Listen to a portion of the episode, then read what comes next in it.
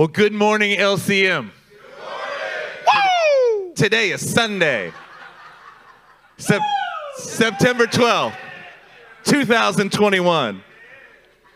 Hey, as we're getting started this morning, I want to tell you from Christy and I, from our family, how absolutely, overwhelmingly, unashamedly proud we are and thankful we are of this body of believers. So many of you sacrificed, you worked hard, you gave up, you did so many things to make yesterday a beautiful, beautiful, God honoring event. And I can't tell you how proud and how blessed that my family feels this morning for being a part of this body. Guys, we also want to thank everyone who tirelessly and faithfully served to bring us the good grub that we feasted on. Not only Yes. did you wash the feet of the saints, you filled the bellies of the saints. So thank you guys. I love that this is one integrated body. And a couple things happened yesterday that I just wanted to say thank you for. Seeing all of the pastors and elders dance together. That may seem like an odd thing, but we are woefully short of masculine holy examples in our world. We are woefully short of the proper display of public affection within the covenants of marriage in our world. And I think it's an important thing to do. I also wanted to say thank you to our single people. After the previous wedding, there were some rather derogatory remarks made from this stage about your dancing. And I'm proud to say that it has improved greatly.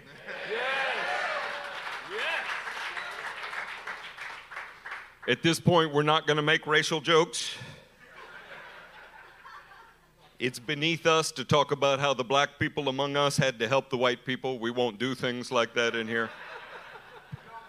We will not talk about how the Filipinos had to help everybody else learn to keep time. Or how the Asians own the single dance called Gangnam Style.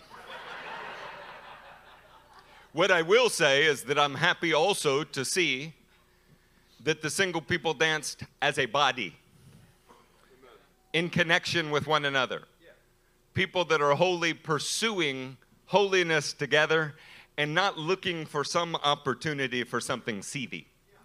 I love this about our church. I'm very proud of what's happening. I would also like to thank the Morrisons for being here. Amen and amen. Any church that the Morrisons are in is better for it on that particular day. That's true. Church, as we continue on from our thanks and our thankfulness to you as a singular body, we want to start off this morning by talking to you about that the Bible is full of enigmatic characters that can be difficult to know how you're supposed to relate to. I mean, one such character is Lot. Were it not for Peter mentioning him as a righteous man, vexed in his righteous soul in 2 Peter 2 8, you would probably write him off as a total failure. See, recently we actually found ourselves identifying with Lot. That may be surprising, I know. But we're going to take this verse, for instance, in Genesis 19 and verse 9. I'm going to read it to you. It says, Get out of our way, they replied. And they said, This fellow came here as an alien, and now he wants to play the judge. We'll treat you worse than them. They kept bringing pressure on Lot and moved forward to break down the door. See, like Lot, we are living in a social form of Sodom, and godless bands of perverts see us as aliens who only make them feel judgment for their own immoral behavior. The spiritual reality is satanic psychological warfare that's intended to put pressure on you, intended to make you feel like you want to put your back up against a wall. Perhaps for more reasons than we are uh, at liberty to enumerate right now. This pressure is not new, but it is increasing in our day and time. So look, listen to this. 2 Corinthians 1 8 through 9. We do not want you to be uninformed, brothers, about the hardships we suffered in the province of Asia. We were under great pressure, far beyond our ability to endure, so that we despaired even of life. Indeed, in our hearts, we felt the sentence of death. But this happened that we might not rely on ourselves, but on God who raises the dead. While the Gomorrah gang certainly intends to harm you, intends to assault you, our God is bigger than that. He uses everything Satan can throw at you to teach you, to perfect you, to crucify you, Crucify me! so that you can be raised up, therefore, in resurrection power. Come on. Because look, the truth is, you are aliens. You are the judges of this world and the world to come, but you need the resurrection power of God to do this properly. Amen. Amen. Look, in this community, we, uh, we're blessed to be relatively sheltered. Many of you don't even own TVs. Most of you don't interact with Sodom's social media. You keep your Facebook planted in his book. I love that about you guys. So it's very possible that you're out of touch with those first two scriptures. Unless you ran into a transvestite in Home Depot, then you may not even know what we're talking about. But I know for sure that you'll understand this scripture. 2 Corinthians 11 28. Besides everything else, I face daily the pressure of my concern for all the churches. See, all of us can feel latent anxiety, stress, concern, Yeah. or pressure because we know what God wants to build in the churches. And we all feel increasingly out of sync with contemporary Christianity. Yeah, can you identify with that? All across the leadership of the One Association churches, men are describing a kind of intangible pressure. Intellectually, all of us know what to do with it, but nevertheless, we feel it. Yeah. Some have described it like being in the deep end of the pool. There is a pressure, a kind of osmotic spiritual force on us. Perhaps the only man in the One Association that has had his pressure totally relieved this morning is our brother Timothy Carter. No, that's true. Yep. Meditate on that, Pastor Wade. I'm glad it's his turn. All joking aside, in a time when our government seems determined to find new and inventive ways to lose a war, our loving Father is bringing us heavenly instruction on winning the war. If you'll remember, that was the title of last Sunday's message brought to us by Nick and Judah and Peyton Winning the War. I know that those three men blessed you with that sermon as much as they blessed us with it. A few of the major weapons caches that we took away from that message are right here summarized on this singular slide for you. In this house, somebody say, in this house. In this house. We want every matter to be established by two or more witnesses. In this house, we want the honor of being in weak circumstances so that His perfect power is at work within us. In this house, we want to mature together as one body of Christ by personally crucifying every act of independence within us. Yes. In this house, we want to make every effort for the unity of the Spirit at all times and in every situation. In this house, we want the favor of God to rest on us because of unity that is without regard for talent or performance. Can somebody say amen? Amen. In this house, we want to speak prophetically past the dry bones of doubt and circumstances. In this house, we want to imitate the godly design of our brothers that we have covenanted with. Somebody say hallelujah. Hallelujah! Somebody say in this house. In this house! Look, during these spiritually dark days for the pagan populace and their pathetic media prophets, we were all forced to watch the satanic Islam demoniacs enjoying their spoils of war. As they parade around in Black Hawk helicopters and Bradley armored vehicles, we have been blessed by our gracious King and celebrating a different kind of spoils of war. Look, you've probably seen similar reports as we will display to you on these next slides. Let's show the first one. So, this is a list of the Taliban's new arsenal. And get this 22,000 Humvees now in their hands, 634 Stryker vehicles, 155 mine proof vehicles, 169 armored personal carriers, 42,000 pickups and SUVs, 64,000 machine guns, 8,000 trucks, 162,000 radios, allowing for rapid communication. 16,000 night vision goggles. You know, that is the method of supremacy that the US military has had and an advantage over every other nation, and now it's in their hands. Combined together, half a million assault rifles and pistols, and then 176 artillery cannons. Man, what kind of advantage has our government given them?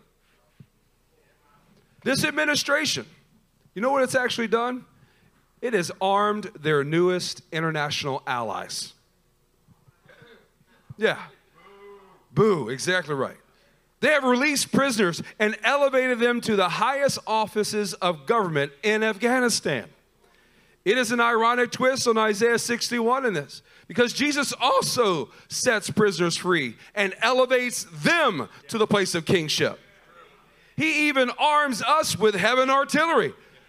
But somehow, I don't think the Biden administration was motivated by the Jewish prophet of old when he took four Guantanamo Bay detainees and released them and allowed them to be installed as the new kings of Afghanistan.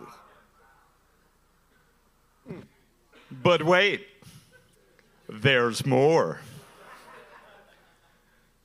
Anybody want a helicopter besides Jesse Duplantis?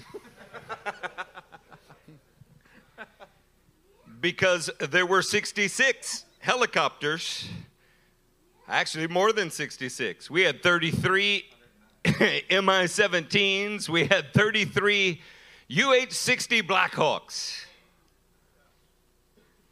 43 MD 530 helicopters, C 130 transports, Wow. four of them. Wow. Could we use one of those just to get back and forth between us and Chicago? Yes. Maybe the Taliban will let you rent one.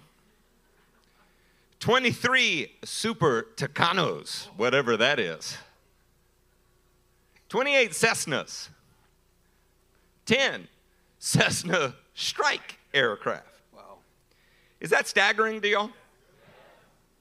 Well, fortunately, there's a vast difference between flying a C 130 air transport and piloting your average female camel, whether she's willing or not. the profound truth is that obtaining spoils of war and being able to implement them are two vastly different things. That's true. Very true. Lest we, somebody say we, We. lest we be guilty of receiving an extraordinary endowment of weaponry that rivals all other of the world's armies, but have no ability to use it. I think that it's best that we discuss how to implement a few of the things that Pastor Matt and Pastor Wade shared with us in that excellent message, Spoils of War. You remember their message was centered around Hebrews 11. It was about Moses refusing the pleasures of Egypt so that he could be included in what God was doing on earth. It starts with our refusal to determine our value based on our reputation. Come on, that's edifying in and of itself, isn't it? Yeah. Then choose to be mistreated with God's people because that is an accurate valuing or appraisal of your God-given kingdom value. Yeah. Anybody heard about inflation lately? Regard disgrace for Christ's sake as a form of heavenly inflation. Oh, the cost you pay only shows what the kingdom is worth to you. Oh, yeah. Look ahead to your millennial reward. Oh, yeah. Now, I want to explain that to you. That's not hot pockets in your mama's basement while you play Call of Duty all day. That's a different kind of millennial. I'm talking about look forward to reigning with Christ on the kingdom of God on earth. Come on. This morning, we are going to share with you a message entitled Military Movement. Everybody say military movement. Military movement. You will undoubtedly have questions at the close of our prepared remarks today.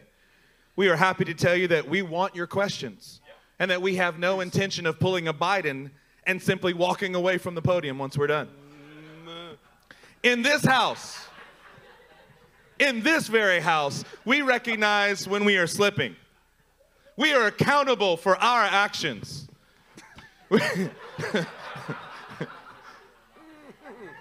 we desire your inspection. See, we do not have handlers or pre approved planted collaborators throwing us softballs designed to hide our incompetence or incontinence. Incontinence, yes. So, look, as we get started, we want our motives to be clear. You like clear motives, right? Look, we want our objectives to be straightforward from the outset. We will not lie to you about progress for decades, and there will be no strategic withdrawal and no clear evidence of being left behind, at least not in the Biden sense, nor in the fictional rapture Tim LaHaye sense. Oh, Today, this morning, we are going to learn military movement. Military movement as one body and one God ordained unit that values every member without exception. You will not need private citizens to come and rescue you. Amen. You will not be denied flight clearance. It's September 12th, y'all. And LCM has nearly 20 years invested in this war effort. So we can say confidently that we will all soar together into the spiritual realm and we will all have victory precisely because we are not pastors. We are pastors, not politicians. Your pastors do not need your biometric data to know who you are and to know how many of you there are. We are one connected body. Look, there's a sad element to this. Not every congregation can say that, but you are not every congregation. You are soldiers of Christ practicing military movement. Do we have your attention yet? Well, now that we've thoroughly clinched, I mean, been impacted by the darkness in a very different way than Wade's daughter is doing at the moment. That's true. I think we should get into the motives right, that though. we want to address this morning. Yes. This is going to be fun for years to come, I can tell you that. right up until the time Abby gets married. First Chronicles 28, 9 through 10 is where we want to begin. And you, my son Solomon, acknowledge the God of your father and serve him with wholehearted devotion and with a willing mind. For the Lord searches every heart and understands every motive behind the thoughts. If you seek him, he will be found by you, but if you forsake him, he will reject you forever. Consider now, for the Lord has chosen you to build a temple as a sanctuary. Be strong and do the work. Yeah. While you're staring at that slide, let's be cognizant of the context of the passage.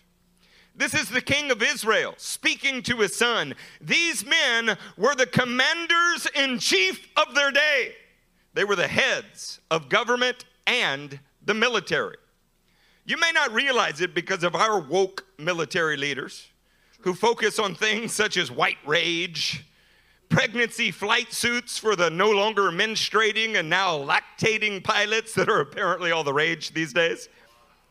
And of course, their constant focus on inclusiveness of same sex, pan sex, or the all too mysterious genderless sex. I haven't even figured that one out yet. It is a true mystery beyond all rational comprehension. This passage is not about those kind of leaders, leaders with hidden motives. This passage is about men who want the motives of their hearts to be exposed, who want to be adjusted by God, who want to be corrected by counsel with each other. And there's a reason. They're the leaders of the corporate body of Israel. Look, they have a task to do. They're going to build the temple of God on earth. They're going to form the nation that is God's prince on earth. With that in mind, if they admitted to not knowing or understanding the motives behind their own thoughts, how much more? How much more should we? Better yet, how can we protect ourselves from the motives that shouldn't be there or that we don't know are present in our thoughts? Look, we have to ask these kind of questions because we want our military movement to be directed by King Jesus himself. Yes. Come on, church. Pastor Eric has just brought to light a very important question. We don't want you to miss this. Here's the question How can we navigate? How do we navigate our own motives when we don't even know what they really are? How are we supposed to do that? See, the book of Acts demonstrates a solution for us, a solution that's found in the brotherhood of believers. Everyone in the room, turn with us to Acts 15. And as you are turning, say military movement. Military movement. We're going to look at Acts 15 and we're going to begin in verse 5. It says this Then some of the believers who belonged to the party of the Pharisees stood up and said, The Gentiles must be circumcised and required to keep the law of Moses. Church, these are believers who are actually acting out of a reverence for Genesis 17:10. Hold your place there in Acts, and I'm going to read something to you from Genesis 17:10. It says this: "This is my covenant with you and your descendants after you, the covenant you are to keep. Every male among you shall be circumcised." See, honestly, I think that given the same set of circumstances, we would have all agreed with that very first verse. The thing is, their interaction with the other members of the body revealed a motive that they didn't know they had. You'll hear it come out of the mouth of Peter after much discussion, beginning in the next verse. Look at verse 6. Hey, are y'all following along with us so far? Because I'd hate to have to show up here tomorrow and have Jen Psaki circle back to this. I want you to make sure that you're engaging with what's happening here. This is a heavenly press conference with truth that is actually coming your way. Amen. Verse 6 says, The apostles and elders met to consider this question. After much discussion, Peter got up and addressed them Brothers, you know that some time ago God made a choice among you that the Gentiles might hear from my lips the message of the gospel and believe. God, who knows the heart, showed that he accepted them by giving the Holy Spirit to them just as he did to us. He did not discriminate between us and them, for he purified their hearts by faith. See, you got to remember that Peter went through a process in Acts 10 that involved a vision, angels, Gentile messengers, and a whole congregation being filled with the Spirit that corrected a discrimination motive in Peter's heart that he did not know he had. Verse 10 gets even better. It says this Now then, why do you try to test God by putting on the necks of the Gentiles a yoke that neither we nor our ancestors nor our forefathers were able to bear? No! We believe it is through the grace of our Lord Jesus that we are saved just as they are. Now, you've got to connect with this passage here, church, of what God is saying to us today. So now, Peter and the brotherhood are addressing a motive in the Pharisaic believers that goes beyond just reverence for Genesis 17. They're addressing a motive, and this strikes at a motive that was hidden from their own eyes. To be able to get what looked like they were just being passionate about Genesis 17, there was another motive, and in this verse, Peter has brought it to light. They were being influenced by a desire to make it harder for the Gentiles to participate in the body of Christ with them. Church, you can see that interaction with brothers in Acts 10 helped Peter discover a motive that had to be eliminated. And now in Acts 15, Peter and the brotherhood interacted with the Pharisaic believers to discover a motive that they needed eliminated. This is always how the body of Christ works. This is what years later Peter wrote about and Pastor started off our service today with 1 Peter 2 16 from the NASB says this Act as free men. Do not use your freedom as a covering for evil, but use it as bondslaves of God. Honor all people. Love the brotherhood. Fear God and honor the king. Somebody say, Love the brotherhood. Love the brotherhood. Peter, the believers of the party of the Pharisees, Paul, Barnabas, the elders, James, they all loved the brotherhood and saw it as a gift that protected them. Church, this is how we must see this brotherhood a gift that protects us sometimes and oftentimes from motives that we don't even know that we have. As Pastor Matthew begins to take us a little further in this, I, I don't want this to be lost on you because we're moving through a familiar scripture in an unfamiliar way. You are charismatic Pentecostal people. You're excited about Acts 10 because in Acts 10, Gentiles get filled with the Spirit. And you miss the fact that Peter was as in love with the Lord as anybody could be, but did not know that he had a motive in his heart that was based on discrimination in a way that God did not discriminate. It took interaction with his brothers to be able to, even the heavenly vision didn't clear it up for him. It wasn't until he got all the way to Cornelius' house after being led by others and seeing what God did within the brotherhood that he discovered it.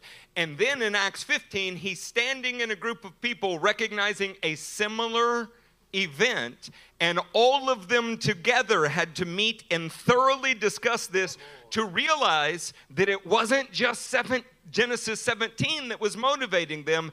In fact, it was that they had labored so hard to get this stuff right, they didn't like the fact that somebody else could skip all of those steps and walk right in. Do you understand the motives of your own heart? Are you sure that you do? So, look, in this accounting of Acts 10, Peter is discovering that he had a motive that he was unaware of. And interaction with his brothers helped him to eliminate it from his heart. The Pharisaic brothers had a motive other than reverence of Genesis chapter 17, but interaction with their brothers helped them eliminate it from their hearts as well. It is so important that we not read Acts 15 as the church at war with itself. Here's how we want you to view it. Instead, as they were practicing military movement to ensure that they were all equally understood of God's objective. And all move, therefore, as a single unit because of their interaction with each other. What seemed like conflict actually was bringing clarity, and they got to That's move good. together. That's good. So let's all turn to Proverbs chapter 20, and it's going to describe this process even further and in a beautiful manner. Say military movement as you turn it. Proverbs 20, we're going to start with verse 5. The purposes of a man's heart are deep waters, but a man of understanding draws them out. Saints, your heart and mine are full of many purposes, some good and some bad, some of which we understand and some of which we, We do don't. not. We don't. But our brothers, who are men of understanding, they assist us by actually drawing them out. I want to tell you something. I love the brotherhood of believers. You should love the brotherhood of believers. We all need the brotherhood of believers. And this is why it is a gift. Our message is about military movement, and nothing could be more important to the unified movement of military than verse 6. So let's read it. Many a man claims to have unfailing love, but a faithful or loyal man who can find. It is not enough for us to profess our love and loyalty to the brotherhood. We must actually display it in our actions, or else we are just like the Taliban, possessing military equipment they cannot actually fly. Possessing this knowledge is vastly different than being able to utilize it in military movement. Moving your lips in a pledge is as useless as a politician in a military parade. No, what we want is military movement on the battlefield, and you take a giant, victorious step closer to that every time you are faithful to invite the brotherhood into your motives that are behind your very actions. Is this, this resonating with you guys? Let's look at verse 7. The righteous man leads a blameless life. Blessed are his children after him. If you want to lead a righteous life and see generations after you, love the brotherhood of believers. Verse 8, let's continue. When a king sits on his throne to judge, he winnows out all evil with his eyes. The way our king winnows out evil out of your life is through the other members of this body. So, therefore, love the brotherhood of believers. Amen. Verse 9 is great. Who can say, I have kept my heart pure? I am clean and without sin. This verse needs no commentary. Verse 10 differing weights and differing measures. The Lord detests them both. Clearly, being less transparent with the brotherhood than they are with you, the Lord absolutely detests. So, therefore, saints, love the brotherhood of believers. Church, we're going to make every effort to get our military movement right in this house. Yes. We will learn to move as one unified weapon of war in the hands of our great King. This means self determination, self reliance, self direction and the all too common self pardoning of our motives are all being crucified so that we can be raised up in the unity and power of the corporate body of Messiah. Think that we all ought to turn to Ephesians 4. You'll see it in a new light after this morning.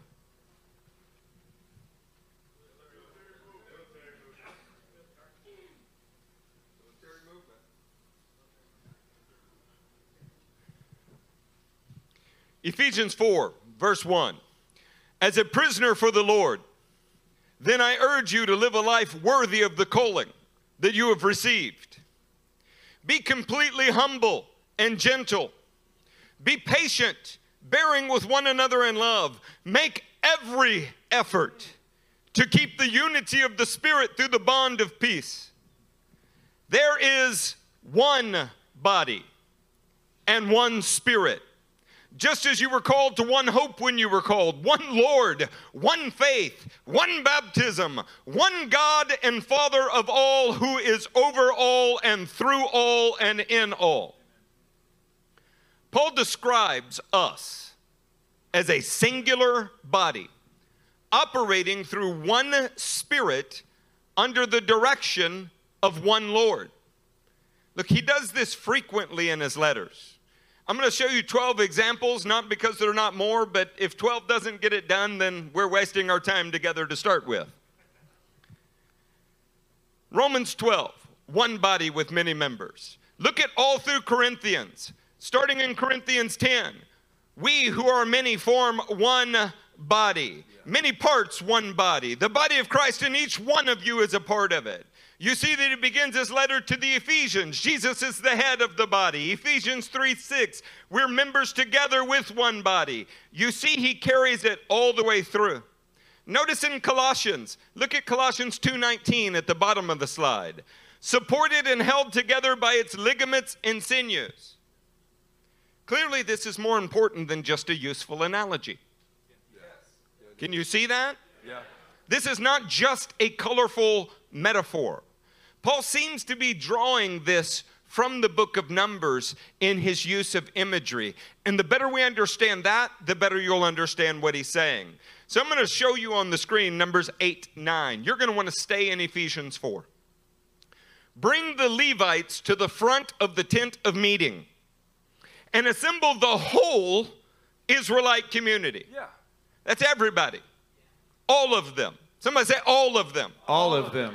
You are to bring the Levites before the Lord, and the Israelites are to lay their hands on them.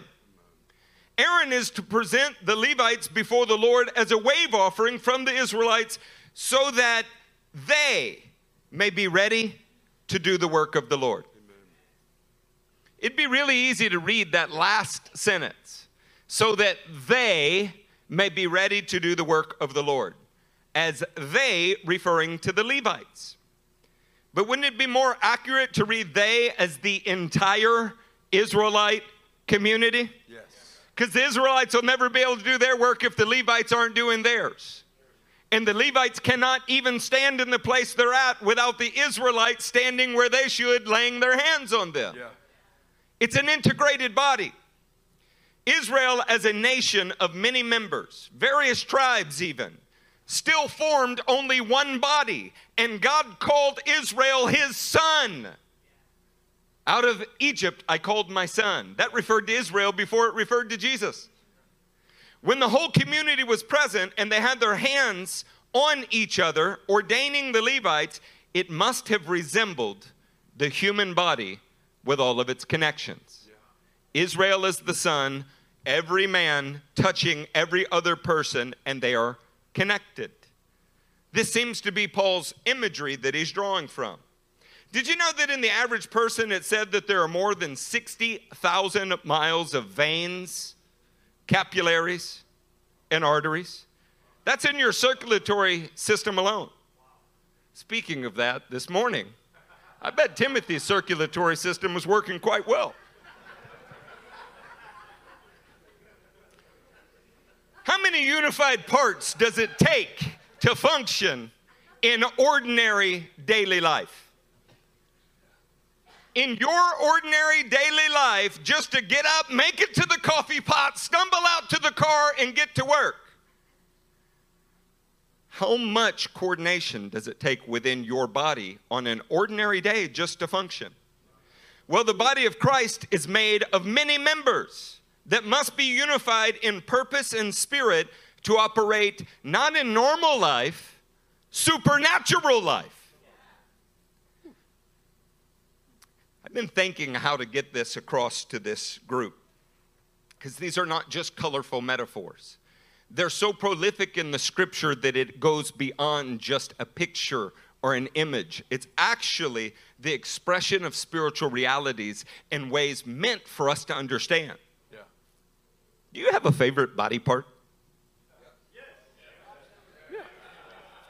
Yeah. I'm not asking you if you have a favorite body part of your spouse. I'm asking you if you have a favorite body part. Picture it. Everybody, close your eyes. Picture your favorite body part. Are you thinking about it? Good. Now imagine it severed off in isolation and thrown in the parking lot out there. That's not a pretty picture, is it? No. Even the most amazing body parts, well, they're only valuable in connection with all of the others. Come on, that's good. Somebody say that's memorable. That's memorable. In light of that, this is why Paul says to make every effort to keep the unity of the Spirit. We are preaching about military movement because to be effective, we have to learn to be in connection and unified with each other as well as our head, our king. See, you remember that last Sunday you were introduced to the Greek word spudezo. Spudezo. Hey, it's Hey. in there. Spudezo. Spudezo, eh? It's Greek. It's close enough to Italy. Spudezo. That was found in Ephesians 4. And in Ephesians 4, it's translated as make every effort. Now, to remind you just how intense that effort is, hold your place there in Ephesians, and I'm going to read some scriptures to you. I'm going to put them on the screen so we can understand how important this make every effort is. In 2 Timothy 2 and verse 15, it says, Do your best, spudezo, to present yourself to God as one approved, a worker who does not need to be ashamed and who correctly handles the word of truth. How much effort do you have to put into making sure that we all have unity of the Spirit? About as much as you do to present yourself to the Lord as one who is approved. That's the level that we're talking about. If that doesn't quite click with you yet- let me give you another verse in Hebrews 4:11. It says, "Let us therefore make every effort, spudaizo, to enter that rest so that no one will perish by following their example of disobedience." How much effort do you have to put into making sure that we all have the unity of the Spirit? About as much effort as you do to enter that rest, the very rest of God on earth. How about Galatians 2:10? All they asked was that we should continue to remember the poor, the very thing that I had been eager, spudezo, to do all along. How much effort do you actually have to put into working and making sure that we have the unity of the Spirit? About as much effort as you are eager to remember God's prioritization of the poor. There are over 2,000 scriptures in the Word of God that prioritize the poor. That's the kind of effort that we're talking about. Spudezo conveys such an intensity that in the Greek version of the Older Testament, it is used to describe the state of being troubled in five different cases regarding Job. With that understanding, you really could say, trouble yourself like Job for the unity of the Spirit in this body. Amen. You could really say, make every effort like Job for the unity of the Spirit in this body. Do your best like Job for the unity of the Spirit in this body. Be eager like Job for the unity of the Spirit here in this body. Are y'all getting that? I think if you really got it, you'd be crawling under your chairs. How many things, how many decisions, how many big things occur in your life every week that nobody else in the body even knows about? How could you be troubling yourself like Job for the unity of the Spirit if your brothers don't even know what's going on in your life or if they have to find out from reading your Facebook post? Everybody say thank you. Thank you. So, look, with that kind of instruction and our hearts now fully focused on that kind of implementation, let's revisit the context of Ephesians 4, and the Lord's objectives will become very clear to us as one body. So, as you're turning to Ephesians 4, say military movement. We're going to start in verse 1. As a prisoner for the Lord, then I urge you to live a life worthy of the calling you have received. So, look, loving the brotherhood, being intimately connected with one another as members of the body, is the difference between an unworthy and a worthy life. It's time. It's time for this body of Christ to learn military movement by making worthy connections to each other and the pursuit of our complete and corporate call. Notice here that Paul is a prisoner when he is reminding us of this. How much is he troubling himself like Job? Troubling himself to ensure that we are getting the importance of this concept. Even Caesar's prison cell bars could not keep Paul from being connected to the rest of the body. It couldn't keep him from encouraging the connections within the rest of the body. Man, that's an important point. Nothing could stand between him and being unified and connected with the body of Christ and the brotherhood. Verse 2 Be completely humble and gentle, be patient, bearing with one another in love.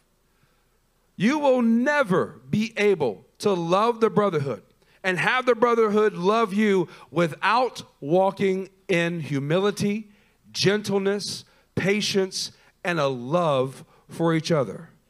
Do you guys get that? Your faithfulness. Everybody say, My faithfulness. My faithfulness. Your loyalty. Everyone say, My loyalty. My loyalty.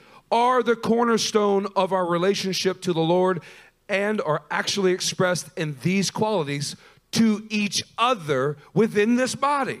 See, you'll never be more loyal to the Lord than you are to the people you're sitting next to.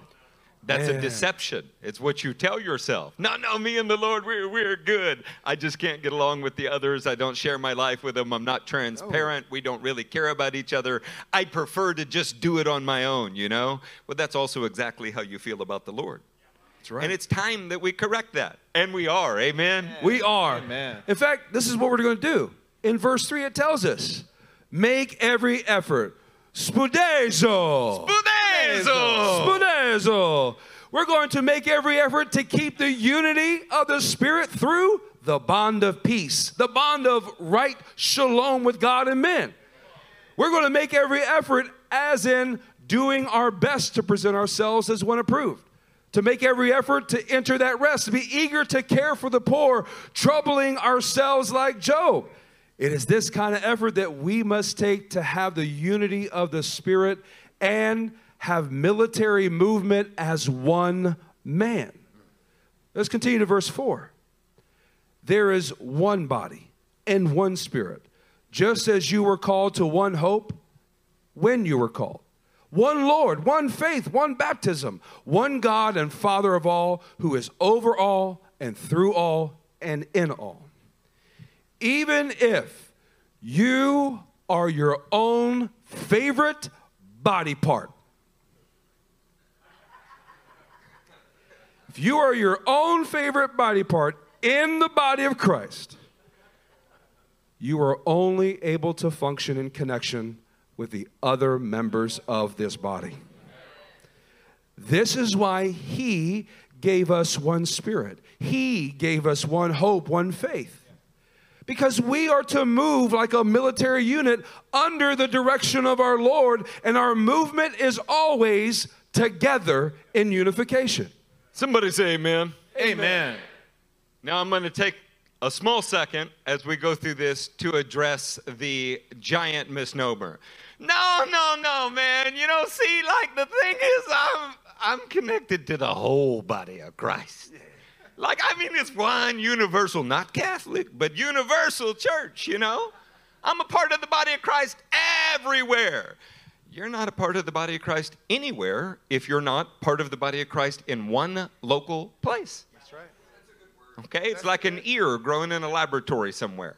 Okay? You cannot be connected to the universal body of Christ if you are not thoroughly connected to the local body of Christ. Yes. But let's just pick up in verse 7. Verse 7 But to each one of us, grace has been given as Christ apportioned it. This is why it says, When he ascended on high, he took many captives and gave gifts to his people. Look, you have been given grace, which is power over sin. That's what grace is. You have been given grace, which is power over sin, as a gift to the other members of the body. The reason you have power over sin is because you're supposed to be helping the other members of the body. Amen. And the other members of the body have been given grace, which is power over sin, as a gift to you. Amen. This is vitally important as we help each other to discern our motives behind our thoughts. As we learn to move in military movement as one man, your brothers are empowered to help you, and you are empowered to help them. Amen. None of this is a gift if any member is severed or disconnected. Like your favorite body part out in that parking lot, being run over by the cars back and forth. It's only a gift to the extent to which we are actually connected with every joint, ligament, sinew, and supporting member of the body. Yeah. Okay? Do you- are you engaging with that just a little bit? Verse 9. What does he ascended mean except that he also descended to the lower earthly regions? He who descended is the very one who ascended higher than all the heavens in order to fill the whole universe. Look at the extent, saints, to which he went for us to be gifts from him to one another. I know in our political environment we no longer hold to the age old military axiom no man will be left behind. But we're not politicians. We're pastors. In this house, we refuse to leave any member disconnected from the others. If Jesus quite literally went to hell and back for you to be a grace gift to each other, to the other members of the body, look at me, make eye contact with me for a minute. Shouldn't you be willing to go to hell and back to be a gift to the members of the body? There'll be no Afghans hanging off of this plane. There'll be no kingdom citizens left in the hands of the enemy. And there'll be no terrorist admitted into this assembly without being vetted for supernatural conversion. We'll all supernaturally drink from the same spirit. That spirit will bring us into unified movements as we are one body, acting as one man and for one purpose. Come on, let's move forward to verse 11. Let's move forward together here.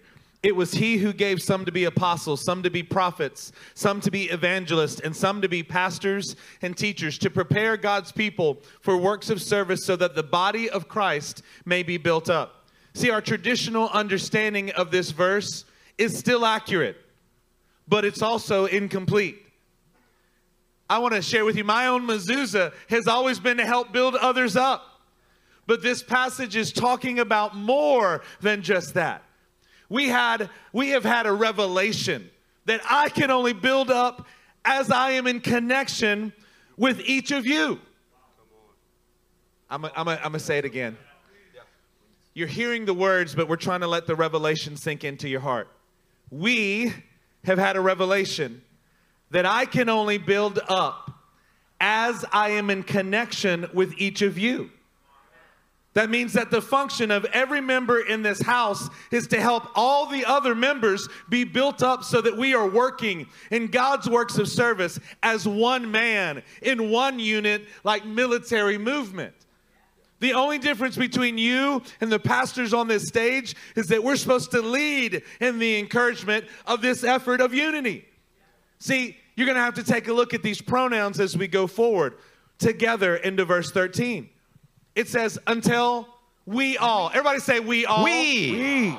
Till we all reach unity in the faith and in the knowledge of the Son of God and become mature, attaining to the whole measure of the fullness of Christ. When you hear the words we all, this is an expression of corporate unity, meaning that the entire body of Christ is acting as one unit, just like military movement. Think about the phrase to become mature. I mean, uh, let us try to help you grasp what this is. I, I think that every little girl has a specific body part maybe even two specific body parts that she can't wait until they mature. Oh, don't act like you don't understand that. I was there when you were born. I watched you put on your mama's clothes and stand in the mirror and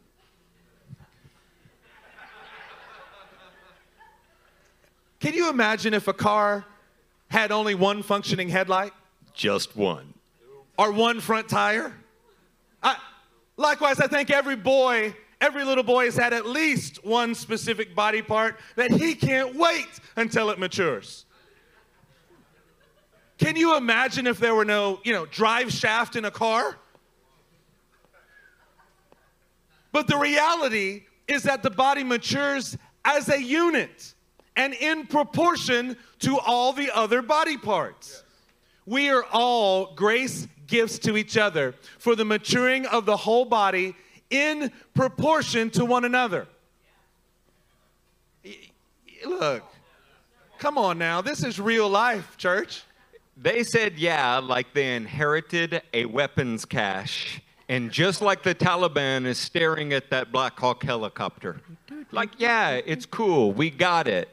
You need to be able to use this information. Let me help you with another analogy. How ridiculous would it be to have a massive, stout, firm, fully matured right leg with an itty bitty, teeny weeny little baby left leg as you're out on the battlefield? The goal is to be fully mature. It's to have fully mature manhood for every part of the body in connection with all of the other parts. Notice the Apostle Paul himself includes himself in every statement that follows. Look at 14. Then we will no longer be infants tossed back and forth by the waves and blown here and there by every wind of teaching and by the cunning and craftiness of men and their deceitful scheming. Instead, speaking the truth in love, we, We. will in all things grow up into him who is the head, that is Christ. From him, the whole body, joined together and held together by every supporting ligament, grows and builds itself Yeah. up in Yes. love as each part does its work. Amen. Leaving any person in this body with infant like connections to the other members of this body leaves the whole body susceptible to deceitful scheming. You see that in the passage. However, speaking the truth in love, examining all of our motives, all of our decisions, all of our actions together causes us all to grow up into the head that is Christ from him and through him the whole body matures it happens together i may have to highlight this to you this is not a charismatic prayer this is not a Shabbat! Fully mature. a Shabbat show kind of time. This is not a magical altar moment where the hand is waved and all of a sudden everything is changed. Focus on the phrase builds itself. Everyone say itself. Itself. Builds itself up in love as each part does its work. If I say the phrase, I need my brother to grow, what most of you will hear is that another member of the body needs to hurry up and grow up. What we want you to hear is that I need my brother to grow myself. It's incumbent for me to grow. That makes that sign have a, a whole lot of different meaning. I need my brothers and my brothers need me. You cannot grow without being properly connected to your brothers, and they cannot grow without being properly connected to you. Yeah. And in the absence of that connection, your growth is really laboratory based. It's test tube baby based. It is. It looks great until it's tested on a battlefield. This is why, when you look at your own motives and your own growth, you think you're doing great because it's not in connection with anybody else that has been empowered to see into it and help you through it. Yeah. But we are one connected body. That's good. Church, this really shouldn't be, but it, it, it most certainly is. It's a profound revelation. None of you can function properly in the kingdom, kingdom independent from one another. Some of you have tried so long and you're so dysfunctional that it actually feels normal to you. But the truth is is you can't function in the kingdom independently of each other. And neither can we as pastors and elders. Yeah. See, we're, we're bringing to you what we are learning in the recesses of the One Association's private meetings. The body builds itself up as we are intricately connected to one another, moving as one man in military movement. In all of our culture, in the expression of hero themes in movies, It is ingrained in us as a people to be independent. Yeah. The attitudes carry over into our Christian ethic in ways that contaminate the biblical objective. So let me just say a few for you. There is no Arnold Schwarzenegger as a one man army coming to save the day in the biblical reality. No. Okay. There is no John Wick as a one man army coming to rid the earth of all adversaries in the biblical reality. Now we're getting it. There is no Superman in this Marvel Avengers movie precisely because it takes an entire team, a corporate body of Messiah working in maturity with one another to accomplish anything. Independent ministries fail. Independent people fail.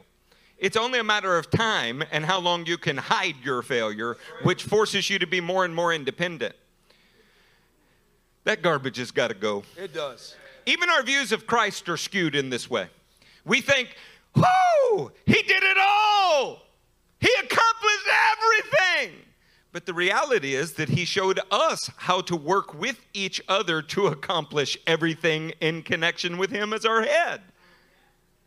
He crushes Satan under the corporate body of Messiah. He does. Romans 16 says that. We fill up in our flesh what, what is lacking in regard to his suffering because we are his body. He did not do it all. He's not Arnold Schwarzenegger that came in or John Wick and did it all. He showed you how we do it together. Amen. In our remaining time, which is fairly scant, I want to walk you through a few examples of godly military movement from the record of the Tanakh, and then finally, I'll bring it into Newer Testament language. And this, this will not be a long thing. So if you can stay focused, hang in there for just a minute. It's somewhat disturbing sometimes, 40 minutes into a message, how somehow or another the devil gets 40% of the people to need to do something else. It just means that we have to repeat the message many, many times for you to get what you should have got at the first time. So if you can just hang in there with me for a minute here. Okay? We even put them on a slide for you. You ready? Yeah. In Judges 20, all Israel came out as one man. You see that repeated three times in the chapter. This is Israel acting as a military unit under the direction of God to put down a cancerous part of the body. Okay? They were acting against their. Um, a region that was sinful at the time doing perverted things. And they came out as one man. That, that's a unique phrase in the Bible for a reason. In Ezra 3, Judges 20 is about the Benjamites. I just don't want to go into what they were doing. In Ezra 3, all the people assembled as one man. This was to rebuild the temple after it had been destroyed.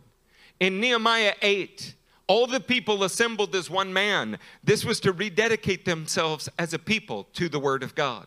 But they came as one man. That is the biblical paradigm for God bringing people into unity of connection with each other. They're not in unity and connection with God without being in connection with each other. And when they went out on the military field, they acted as a singular unit together. Let's be honest, how far do we have to go before every family sitting in here right now is actually acting as one man together? Well, this is something we need to work on, which is why we're preaching on it. And I'm going to tell you the truth, there's no one association church that has got this perfect yet, but at least we are trying. Amen. Philippians 1:27 will be our last scripture for the day. Whatever happens, conduct yourselves in a manner worthy of the gospel of Christ. Then, whether I come and see you or only hear about you in my absence, I will know that you stand firm in one spirit, contending as one man for the faith of the gospel, without being frightened in any way by those who oppose you. This is a sign to them that they will be destroyed, but that you will be saved. And that by God. For it has been granted to you on behalf of Christ not only to believe on him, but also to suffer for him. Since you are going through the same struggle you saw I had, and now here I still have. Do you hear the unity in struggle? Do you hear the unity in spirit, the unity in their stand and in their purpose? If you have any encouragement, y'all encourage me. Tell me you have some encouragement. Oh, yeah. If you have any encouragement from being united with Christ, if any comfort from his love, if any fellowship with the Spirit, if any tenderness and compassion, then make my joy complete by being like minded, Yeah. having the same love. You ready for it? Being one in spirit and purpose. He's talking to the whole body of Christ. Yeah. God expects us to act in conjunction and connection with each other. If you are still living determining what you want to do, and when you believe you've heard from God, and you are the only one examining your own motives, I don't care whether you're a pastor, an elder, or just a love brother in the church. You are sinfully immature. Verse 3 says it all. Do nothing out of selfish ambition or vain conceit, but in humility consider others better than yourselves. Church, as we come to a razor like point here, you have to trouble yourself like Job for the unity of the Spirit in this body. You must make every effort, like Job, for the unity of the Spirit in this body.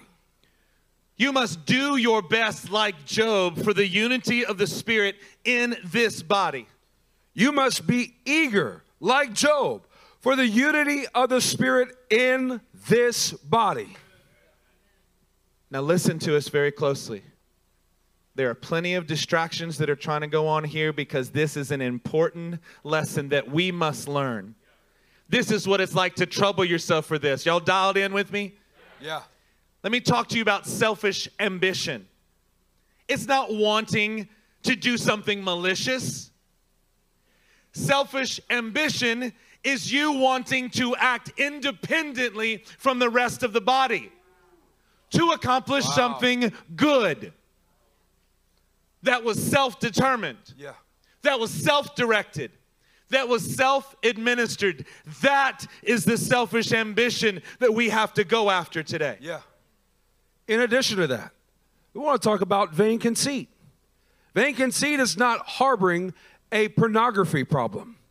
It is your tendency to believe that you do not need the examination of your brothers in every area of your life. It is the self pardoning of your own motives and the declaration that your heart is pure while foregoing the process with the rest of the body. Church, we are going to have military movement in this body by eliminating selfish ambition, by crushing vain conceit, by troubling ourselves, making every effort, doing our best, being eager for the unity of the Spirit in our every action. With every matter established by two or more witnesses here in this body. As I begin to pray, make your way down to the altar. Let this word go to the depths of your soul and transform your heart. Mighty King, we thank you for your word that is living and active. Lord, get down to every motive of our heart, Lord, that we might have your heart. We thank you for your word and your spirit in agreement on this matter. In Jesus' name, amen.